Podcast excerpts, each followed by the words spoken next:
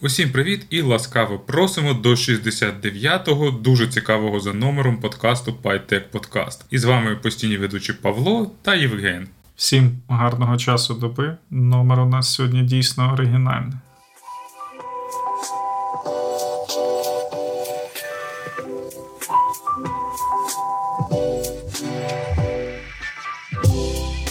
Ну і теми в нас будуть оригінальні, бо всілякі скандали, крах, падіння і все таке. Але так весело. Ну, якби і ще символічно, що тут тільки двоє нас якраз якби дуже підходить до номеру випуску, поки наш третій комрад десь на американщині займається бізнесовими питаннями. Ми тут запалимо між Австралією і Україною. Почнемо ми з нашої мета, мета-шмета всесвіту фейсбучного. Ну, загалом, в принципі, можна одним реченням сказати, що Фейсбук, він же мета цього року втратив 70% капіталізації. В принципі, далі можна зупинитися, або можна трошки порозвивати тему і, в принципі, сказати, що чуваки дуже розраховували на ковід і пішли в all-in у метавсесвіт, спалили просто якісь шалені гроші, які вони вкладали в розробку технології, але це все діло не призвело до домінації їхньої, і здається, що загалом людству не дуже потрібен metaverse на даний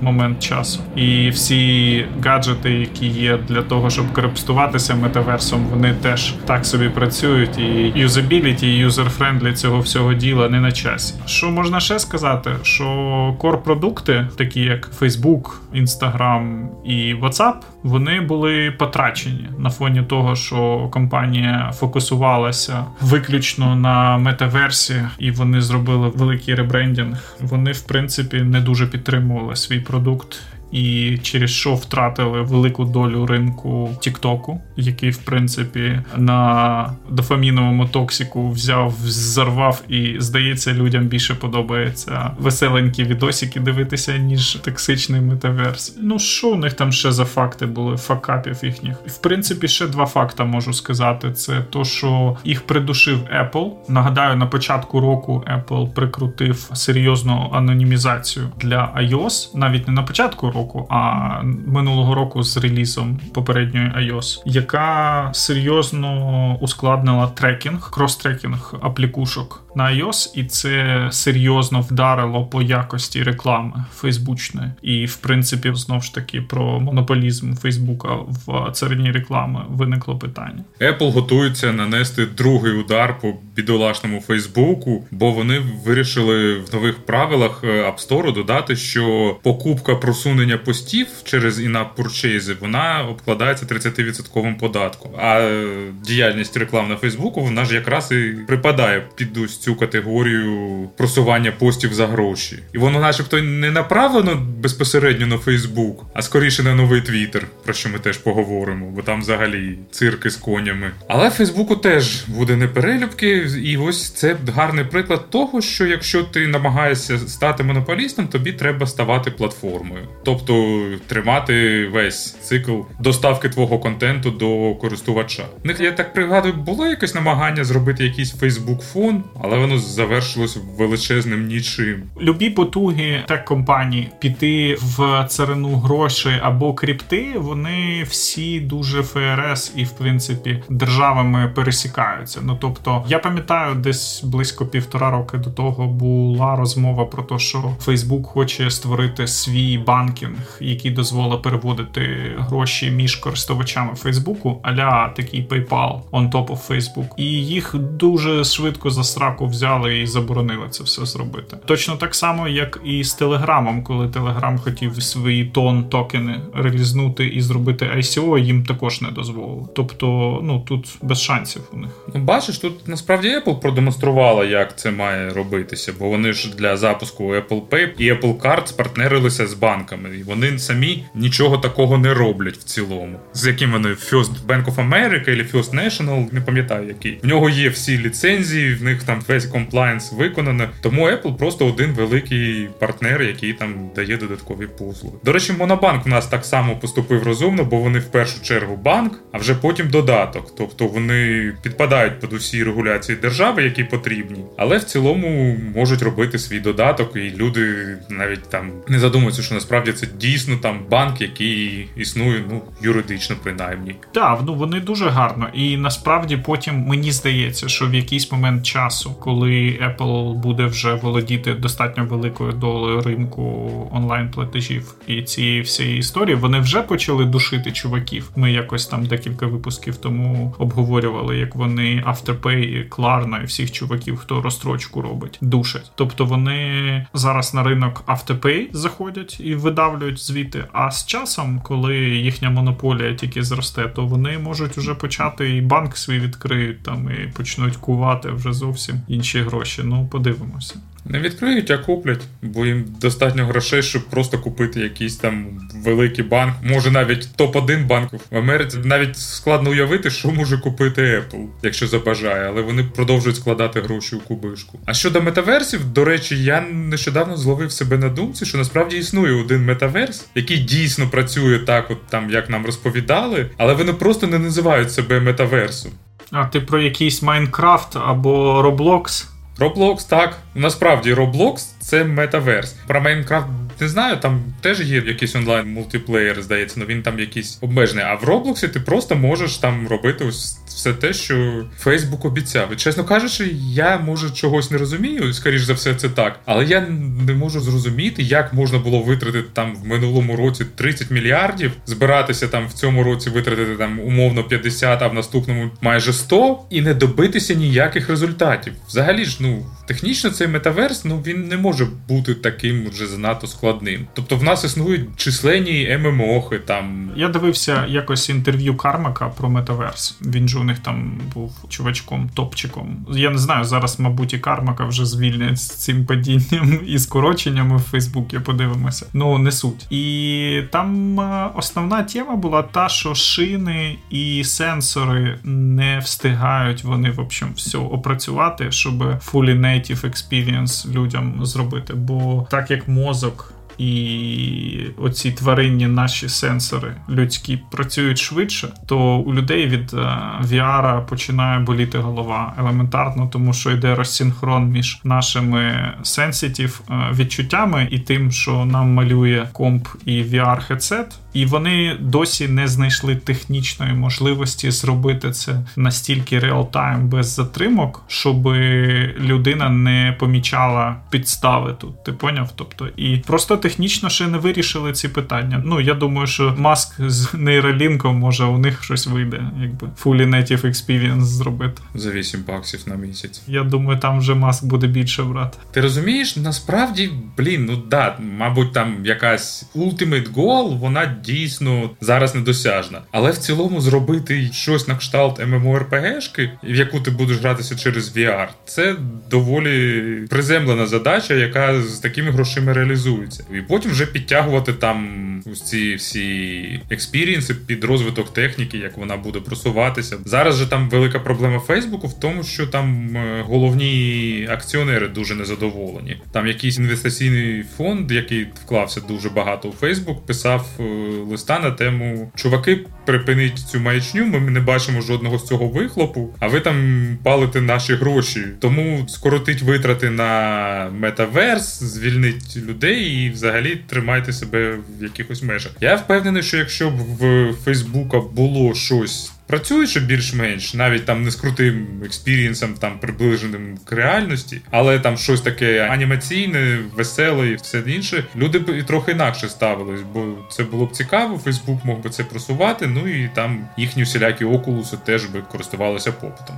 Бо зараз VR дійсно не ідеальний, але в цілому це веселий досвід там на лижах кататися віртуальних, або там в якомусь замків на Львівщині зробили VR політ навколо замку. Причому тебе дійсно кладуть на таку гойдалку, ти лежиш обличчя вниз і тебе гойдає. І там дуже ефектно, бо тому що тебе наклонили трошки, а зображення змінили дуже, і мозок домальовує тобі там якийсь політ кудись в іншу сторону. Ну, це принцип цієї штуки, всієї, яка відбувається в розважальних центрах. До речі, не до вечора буде сказано про окуповані території. Якраз перед цією всією історією минулого літа хлопці займалися і дівчата, якісь у Скадовську розвитком ну, місцевого колориту, і зробили своїм коштом віртуал, ну таку саму екскурсію, як політ навколо замку, але на острові Джерелгач біля маяка. Типа вони відтворили оригінальний маяк 200-річної давнини. Ну, типа, як він виглядав в той час. В VR, і ти там, типа, заходиш, можеш подивитися, там якісь вівці бігають, і це, і то. Ну так, прикольно зроблено насправді.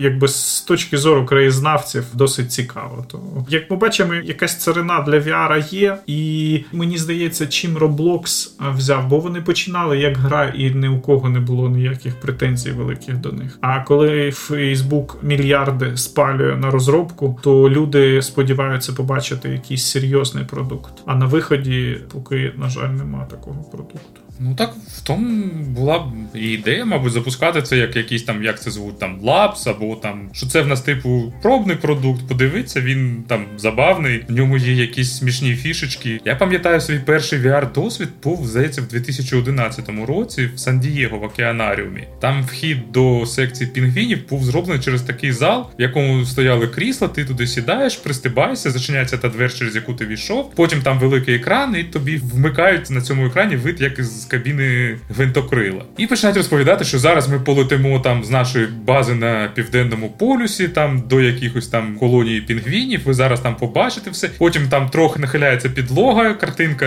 і звук об'ємний відповідають цьому. Підлога нахиляється з градусів там трохи коротше, але мозок відчуває рух. І він вже домальовує там відповідно до картинки все це. Там деяких людей вже був такий вау, типу, зараз із крісла вилечу. І от летиш, там потім воно обертається, приземляється, і ти через інші двері виходиш до пінгвінятнику. І в тебе дійсно ілюзія, що ти туди, може, не прилетів на вертольоті, але в цілому прикольний досвід, як за свої невеличкі гроші. Так і тут, якщо Фейсбук показав хоч щось до того, як оголосив, що витратив на це там 70 мільярдів баксів, ну було б набагато краще калібрувати. Але підозрюю, підозрюю, що ці гроші спалили кудись в невідомому напрямку, як це було за радянських часів, бо треба усвоювати план. Ну до речі, в них ще стільки грошей, що вони на цьому видиху можуть ще 5 років собі існувати, як одна з найбільших компаній фанга і не паритись. Но тим не менш. І ще останнім часом десь вони загубили security, чесно кажучи. Бо починаючи, от як з Трампом, вони там встряли тоді. Так у них нічого і на краще не помінялося через те, що було багато витіків, вони лежали декілька разів. Ну, дійсно, щось погане відбувалося останні роки.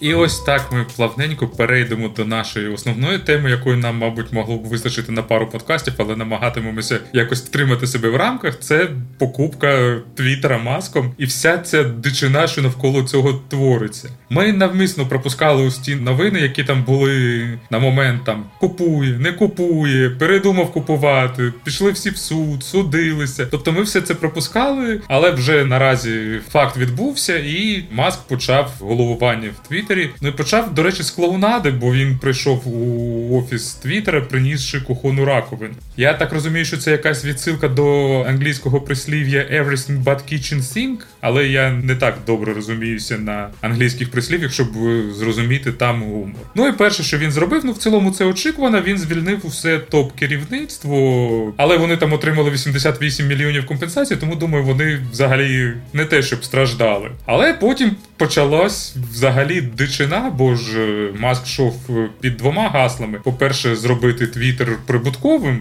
а по-друге, перетворити його на площадку із абсолютною свободою слова. Або ж е, наскільки там це можливо, щоб зовсім вже не порушувати карний кодекс. Бо все ж таки свобода слова вона обмежується. Ніхто не обмежує твою свободу слова, але ніхто не каже, що ти не будеш відповідати за усі ці свої слова, що ти скажеш. І всі з цікавістю спостерігають, чи розбанять там Трамп Трампа чи ні, бо начебто Кані Веста вже розбанили. Хоча він там творив тотальну дичину. Але окрім цього, там почалось е, щось таке із серії. Зараз я вам покажу всім, як треба працювати. І перше, там, що було дуже смішно, це те, що Маск сказав, що він кльовий програміст. Ну, мабуть, це і було так, не знаю, там років 20 тому, чи коли вони там створювали Facebook. Але він наказав усім роздрукувати 50 аркушів їх е, останнього похідного коду, який вони написали. Тобто, в паперовому вигляді, блін, робити код рев'ю, і потім примусив інженерів Тесли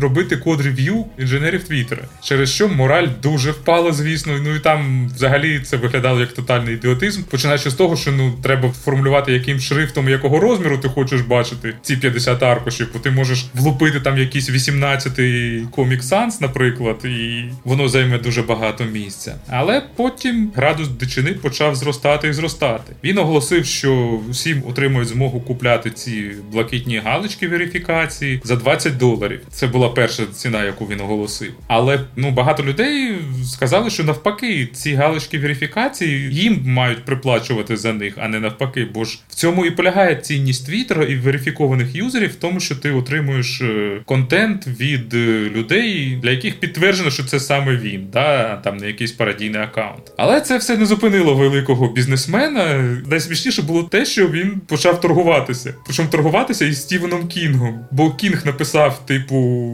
я можу заплатити і 200, і 2000 баксів в місяць за галочку, але я не бачу жодного сенсу платити не те, що 20, а взагалі будь-що. І потім Маск в коментах написав, що ми ж маємо якось сплачувати борги. І, будь ласка, може не 20, а 8 буде краще. Тобто це виглядає якось жалюгідно, але там все продовжилося далі. Він вирішив реанімувати сервіс Vine, який закрили в 2016 році, і народ почав колупати похідні коди Vine, а виявилось, що там якийсь древній MySQL і ще другий Python. Потім ці цікаві пригоди продовжилися, бо він вирішив скоротити штат Твіттеру і вирішив це робити не просто так, а через листа. Тобто, в п'ятницю усі отримали листа, типу зараз ви отримуєте повідомлення, яке вказує вам, чи ви працюватимете далі, чи ні. Ну, Багатьом не довелося чекати суботи, бо багато хто помітив, що в них там від'єдналися корпоративні акаунти, перестали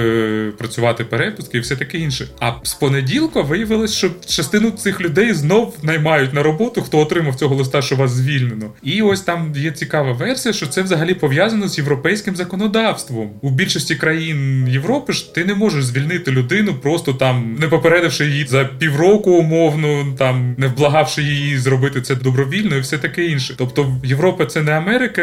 В Європі набагато більше влади в соціалістів. Такі фокуси там не проходять. І я так підозрюю, що Маск там мав усі шанси зустрітися з багатьма багатьма судовими ісками. Тому частину людей вирішили найняти швиденько обратно. Але багато хто вже сказав, що та ні, звільнили так звільнили. Ми йдемо в суд. Ну я ще чув на цей рахунок е, чутки, що згідно з законодавством, там десь треба за три місяці попередити співробітників про звільнення, і через те деякі деякі люди, кого знов найняли, вони просто будуть на айдлі сидіти три місяці і чекати, поки у них повністю закінчиться цей термін звільнення. Ну загалом про тих, кого скоротили, там ну не можна сказати, що вони дуже обіжені прямо будуть. Бо у топів у всіх е, було багато акцій, які Маск купив при конвертації компанії в приватну. Тобто вони, в принципі, там і робочі контракти у топ-менеджменту круті були, і плюс частина акцій, шери, вони теж отримали гроші. Тобто там, в принципі, люди так зарядилися, що вони зараз нові стартапи можуть відкривати. А для пересічних розробників, ну там теж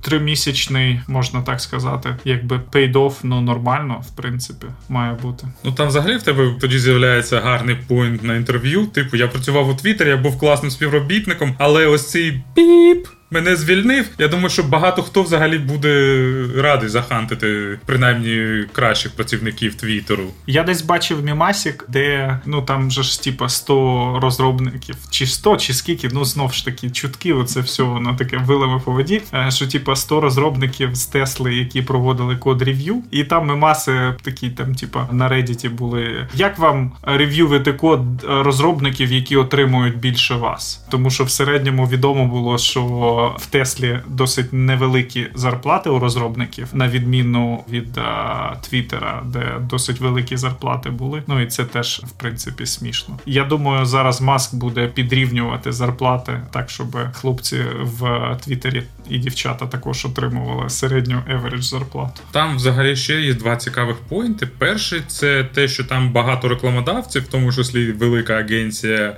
IPG, запропонували своїм клієнтам якийсь час не розміщувати рекламу на Твіттері, бо це може бути асоційовано з усією цією мечнею, що кується. І взагалі треба побачити, куди призведе ця проголошена свобода слова. І тут найсмішніше виходить те, що вже порахували, тобто за 8 баксів ти купляєш ось цю галочку, а вона, окрім всього, дає тобі, по-перше, тобі не показують рекламу. А по-друге, найсмішніше тебе ранжують вище у реплаях, у пошуку, всьому такому іншому. Тобто, свобода слова, якщо в тебе є 8 баксів. Маск казав, що це допоможе відсіяти тролів, але перші, хто обзавелися цими галочками, це якраз ботоферми русняві. Там з двома-трьома фоловерами і реплаями вони перші. Тобто свобода від тролів спрацювала навпаки. І ось вже підрахували, що юзер, який не бачить рекламу за місяць, він не додає условно десь 6 баксів до прибутків Твіттеру. Тобто ця галочка максимум приносить 2 бакси, якщо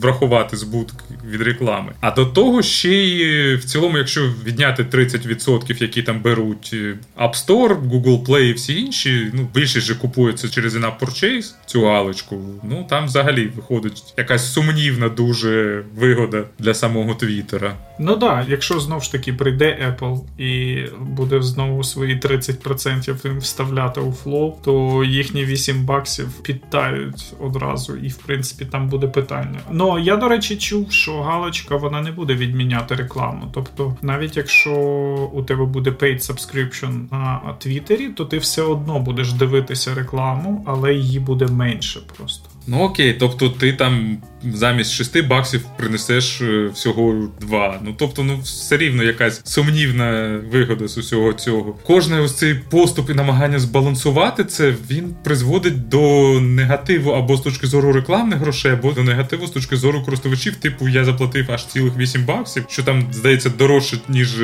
підписка Netflix з рекламою, яку вони нещодавно запровадили. А користі з цього все ж таки набагато менше, ніж того самого Netflix. Тому єдиний вихід насправді мені здається був в Твіттері в тому, щоб е, працювати з рекламодавцями більш ефективно і пропонувати щось для ретеншн юзерів, а не намагання ввести підписку, за яку майже ніхто не буде платити, і все таке інше. Але тут є ще один дуже цікавий аспект е, з точки зору майбутнього Твіттеру, і він полягає в тому, що тепер Твіттер має одну особу, на яку можна тиснути будь-якими методами. Раніше Твіттер це була американська там акціонерна компанія. Якщо ви хотіли чогось добитися від Твіттеру, ну єдиний справжній вихід був судитися з ними в Америці. Ну американський суд на вимагання там уряду якихось інших країн ввести цензуру на Твіттері, звісно, закінчиться тим, що суддя помре зі сміху. А ось тепер всі отримають е, метод тиску на Твіттер через Теслу ту саму, бо там вже якийсь там міністр закордонних справ Китаю написав, що ми дуже радіємо тому, що ми можемо співпрацювати конкретно з паном Ілоном для того, щоб втілювати закони Китаю в Твіттері. І якісь там арабські держави вже написали, що там ура, тепер в нас будуть діяти закони шаріату для Твіттера в нашій країні, там або щось таке. Тобто, це взагалі, блін, великий профтик, як з точки зору Твіттеру, так і з точки зору Тесли. Бо ну, перше, що будуть забороняти, щоб натиснути на маска, це Тесли по всьому світу. А Тесла там теж далеко не прибуткове останнім часом. Там теж в них все якось не дуже ок. Ну, Тесла, в принципі, зараз на маркеті електрокарів збільшується конкуренція значно, бо все більше і більше брендів виходять е, з лінійками цілими електрокарів. Ну, звичайно, там не все слава Богу. От. А на рахунок Твіттера, ну мені здається, що Твіттер поки цікавенький. Якщо вони щось зроблять веселеньке, знаєш, от мені, до речі, сподобалося, що вони хочуть Вайн воскресити. Бо та альтернатива, яку запропонувала мета для Тіктока, вона мені не сподобалася, бо вони, в принципі, просто один в один передрали TikTok, в якому не було UX потрібного, який є в Тіктоці. І через це TikTok він більш органічний, тобто в ньому ті самі short-ролики, в них набагато приємніше дивитися, ніж всі рілси, які зробили е, там в інстаграмі або в Фейсбуці. І є надія на те, що Маск з чуваками зможуть зробити без оцього information bubble а нормальний алгоритм для відосиків і загнати туди креаторів. Подивимося, чи вийде у них чи ні. Ще друга ідея цікава у Маска була також зробити paywall для видань на Твіттері. Тобто, щоб ти якісь ексклюзивні твіти подивився від видання, то заплати підписку самому виданню. Ну, типа такого, через платформу Twitter. Теж подивимось, не факт, що воно полетить. Ти розумієш, я припускаю, що є якийсь маленький шанс, там я не знаю, я не аналітик, щоб там відсотки роздавати, але він дуже маленький. Що маск все виправить, і Твіттер кудись злетить. І тоді всі будуть казати: ось ми з нього там. Ну ні, ті, хто кепкував, не будуть казати, але інші будуть казати: от геніальний бізнесмен, з нього усі кепкували, а він зміг зробити це. Але тут ще є велика проблема в тому, що в багатьох людей, особливо на заході, Твіттер асоціюється з максимально токсичною аудиторією, бо саме у Твіттері тусять ось ці прихильники кенсел культури, поціновувачі загроз життю інших, тобто ось ця, та, ця неконтрольована товпа, яка взагалі ну не має майже як покарання за все, що вони роблять. Бо, наприклад, в Фейсбуці ти комусь побажаєш смерті, все, тебе забанять там на багато десятиріч і обмежать. Тобто Фейсбука там взагалі там інша крайність, бо там незрозуміло інколи за що банять. Але ось в багатьох Твіттер асоціюється з максимально токсичною аудиторією. І от зламити ось цей величезний ментальний сув буде набагато складніше. Так, а мені здається, що маски не хоче його ламати. Вони просто зроблять таку кунсткамеру для чудіків, і ти будеш 8 баксів платити, щоб туди прийти і порізвитися. Ти поняв, попостити свої погані мемасики про то, хто винуватий, пописати і так далі. Ти поняв? Тобто вони всю цю поляризаційну херню будуть використовувати на максимум. Ну тоді треба було форчан купляти, було би дешевше і вже все готове абсолютно. Тобто, ну розумієш, якщо вони будуть це робити, то взагалі майбутнє Твіттеру буде зовсім сумним, бо насправді нікому не цікава соціальна мережа, в якій там всі, як макаки в зоопарку, кидаються один в одного шматками лайна. Тобто, це смішно там подивитися 10 секунд на Ютубі такий контент, да, там про мавпочок. Але, блін, ну платити 8 баксів у соціальній мережі, в якій ти будеш це наблюдати 24 на 7, ну таке. Тобто воно швиденько пройде. Подивимося, знов ж таки, давненько нічого свіжого, крім Тіктока, не було в цій царині. І Тікток, він теж, як тобі сказати, він дуже подобається, але він не user-friendly, бо це просто там, типа, прірва часу пропадає, і, якби це собі ворогом бути користуватися. І в мене нема стратегії вірної використання цієї соцмережі. І по великому рахунку, все інше досить банально і давно вже працює в інших мережах. Ну ми не бачили ніяких революцій давно. Були ці чуваки, які Clubhouse запустили. Вони так стрімко злетіли, як злетіли, так і впали зразу. Справді не те, щоб зовсім впали, в них залишилась непогана кількість аудиторії на заході, яка дозволяє їм принаймні бути трохи прибутковими. Тож він перестав бути гарячою темою, але ну чувакам в цілому ну норм. Ну так, так, скажімо, норм, ну знов ж таки, таких великих проривів не було, і може вони щось і нашукають. Я сподіваюся, звичайно, але подивимося. Ну, я тут маю сумнів, що це буде щось із твіттером, бо розумієш, там старого собаку новим фокусом не навчиш. Я думаю, що щось нове воно буде, звісно, але воно буде ну чимось новим або окремим продуктом. Бо якщо тобі треба робити щось абсолютно нове, то краще це базувати з нуля, а не тягнути там увесь цей воз проблем, якихось там сподівань або ще щось такого. У Твіттера є велика перевага у вигляді аудиторії людей, які там є, і ботів, які там є. Ну знов ж таки. Це не завадило, наприклад, велика аудиторія інстаграма і Фейсбука не завадило Тіктоку, а вирости повністю з Китаю на весь світ і показати то, що китайські чуваки-стартапери придумали такий спосіб продакшену. Контенту і виробництва, який буде цікавий не тільки в Азії, а й по всьому світу. Ну вони ж його не те, що придумали, вони його з Snapchat поцупили.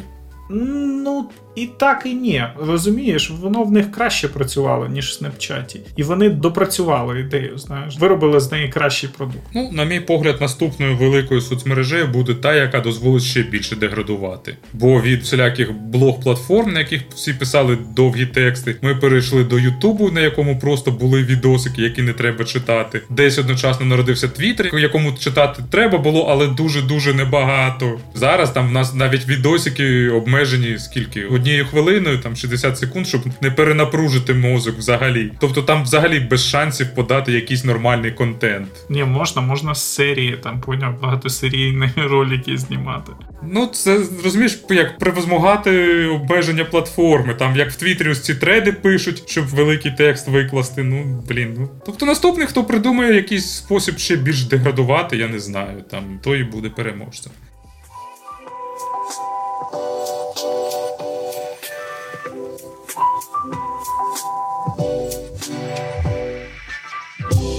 Ну, вона доволі коротка, але цікава тим, що вона показує такий сув певної частини індустрії. Вона полягає в тому, що TomTom – це виробник навігаторів, мапи всього такого пов'язаного, оголосив, що вони припиняють підтримку власної бази картографічної і переходять на OpenStreetMap. І ось з одного боку це добре, бо OpenStreetMap в цілому дуже гарний продукт. Особливо як для Community Driving Thing, він, мабуть, один з виняткових прикладів гарного краудсорсингу. Але тут е, дуже цікаво, що показує нам, як там майже дві великі корпорації, Яндекс сюди не відноситься, тому це в світі це Apple та Google, змогли просто витіснити усі платні мапи як клас. Тобто, ну там, начебто, ще є Here, яку колись створила Microsoft в Nokia. Вони там зараз чи то окрема компанія, чи якийсь підрозділ Microsoft теж щось роблять з картами, і в них, начебто, там непогано виходить. Тобто, спочатку в нас пропали навігатори як девайси, а тепер пропали навігатори як окремі софтини. Так, і воно обідно насправді, тому що у нас вималювався Google Maps, який абсолютний монополіст на цьому ринку. Ну, дивись, Apple карти вони класні як продукт непогано працюють. Але з Google Maps вже користується таке ком'юніті. Воно там, типа, там популяція користувачів, вона в 5 разів більше, ніж у Apple карт. Навіть е, якщо взяти чисто екосистему Apple, то навіть в Apple більше людей Google Maps користуються, ніж нативними картами. І це дуже велике досягнення. І плюс вони ж соціалізацію прикрутили. Ну там просто Google всіх з'їв. Вони купили цих чуваків, які автомобільною навігацією займалися. Я забув аплікушку ігрушка така, всі водії нею користуються. Waze? Так, так, Waze. Тобто вони поглинули Waze. І в принципі, воно до того все йшло. Що Том-Том, якби у них е, від року в рік вдвічі падала виручка з їхніх продуктів і з продажі карт так само. Тобто вони просто неконкурентні стали, і вони побачили, що вони не можуть належної якості підтримувати свої карти і здалися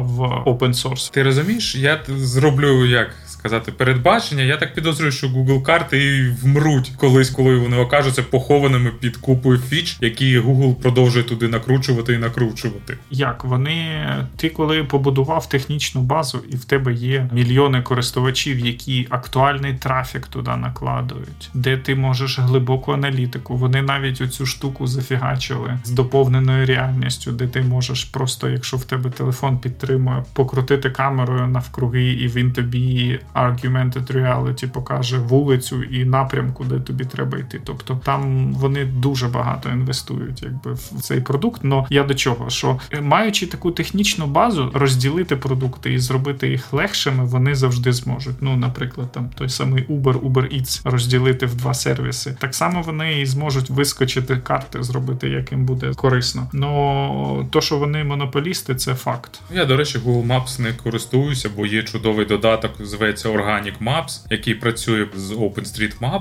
дозволяє легко і просто скачати контент офлайн. В Гуглі там тобі треба обрати якийсь прямокутник, який ти хочеш завантажити. Він його завантажить, але потім він все рівно весь час намагається піти в інтернет, бо треба ж там аналітику і рекламу завантажувати. А ось Organic Maps, ну це був Maps.me, який там спочатку купила Mail.ru, потім зіпсувала, потім продала якимось взагалі лівим чувакам, які зовсім там зробили якусь маячню. А це потім на базі якогось похідного коду Maps.me Тобто його знов повернулися до розвитку. Там частина розробників, які починали працювати з Maps.me, і вони зробили знов гарний аналог тому Maps.me, який просто тобі показує там карту, все, що навколо, points of interest і все таке інше. І не намагається тобі всунути рекламні банери, там просунути якісь платні тури, додати якийсь контент для готелів, спонсорів чи ще щось таке. Може бути. Я, до речі, Maps.me е, користувався останній раз, е, я не знаю, в якихось е, далеких 2000-х на Windows Phone, чесно кажучи, і це було супер. Воно працювало просто як фантастика якась. Так воно і так і працювало до того, як Mail.ru не почали туди совати рекламу всюди. Ну ось тепер є Organic Maps, який робить те саме. Якщо хтось не бачив, то всіляко рекомендую. Ну і думаю, що ми тут на сьогодні вибрали наш регламент. Усім гарного дня. Дякую, що дослухали до цього моменту. Давайте бережіть себе і не гайте часу, доки немає світла.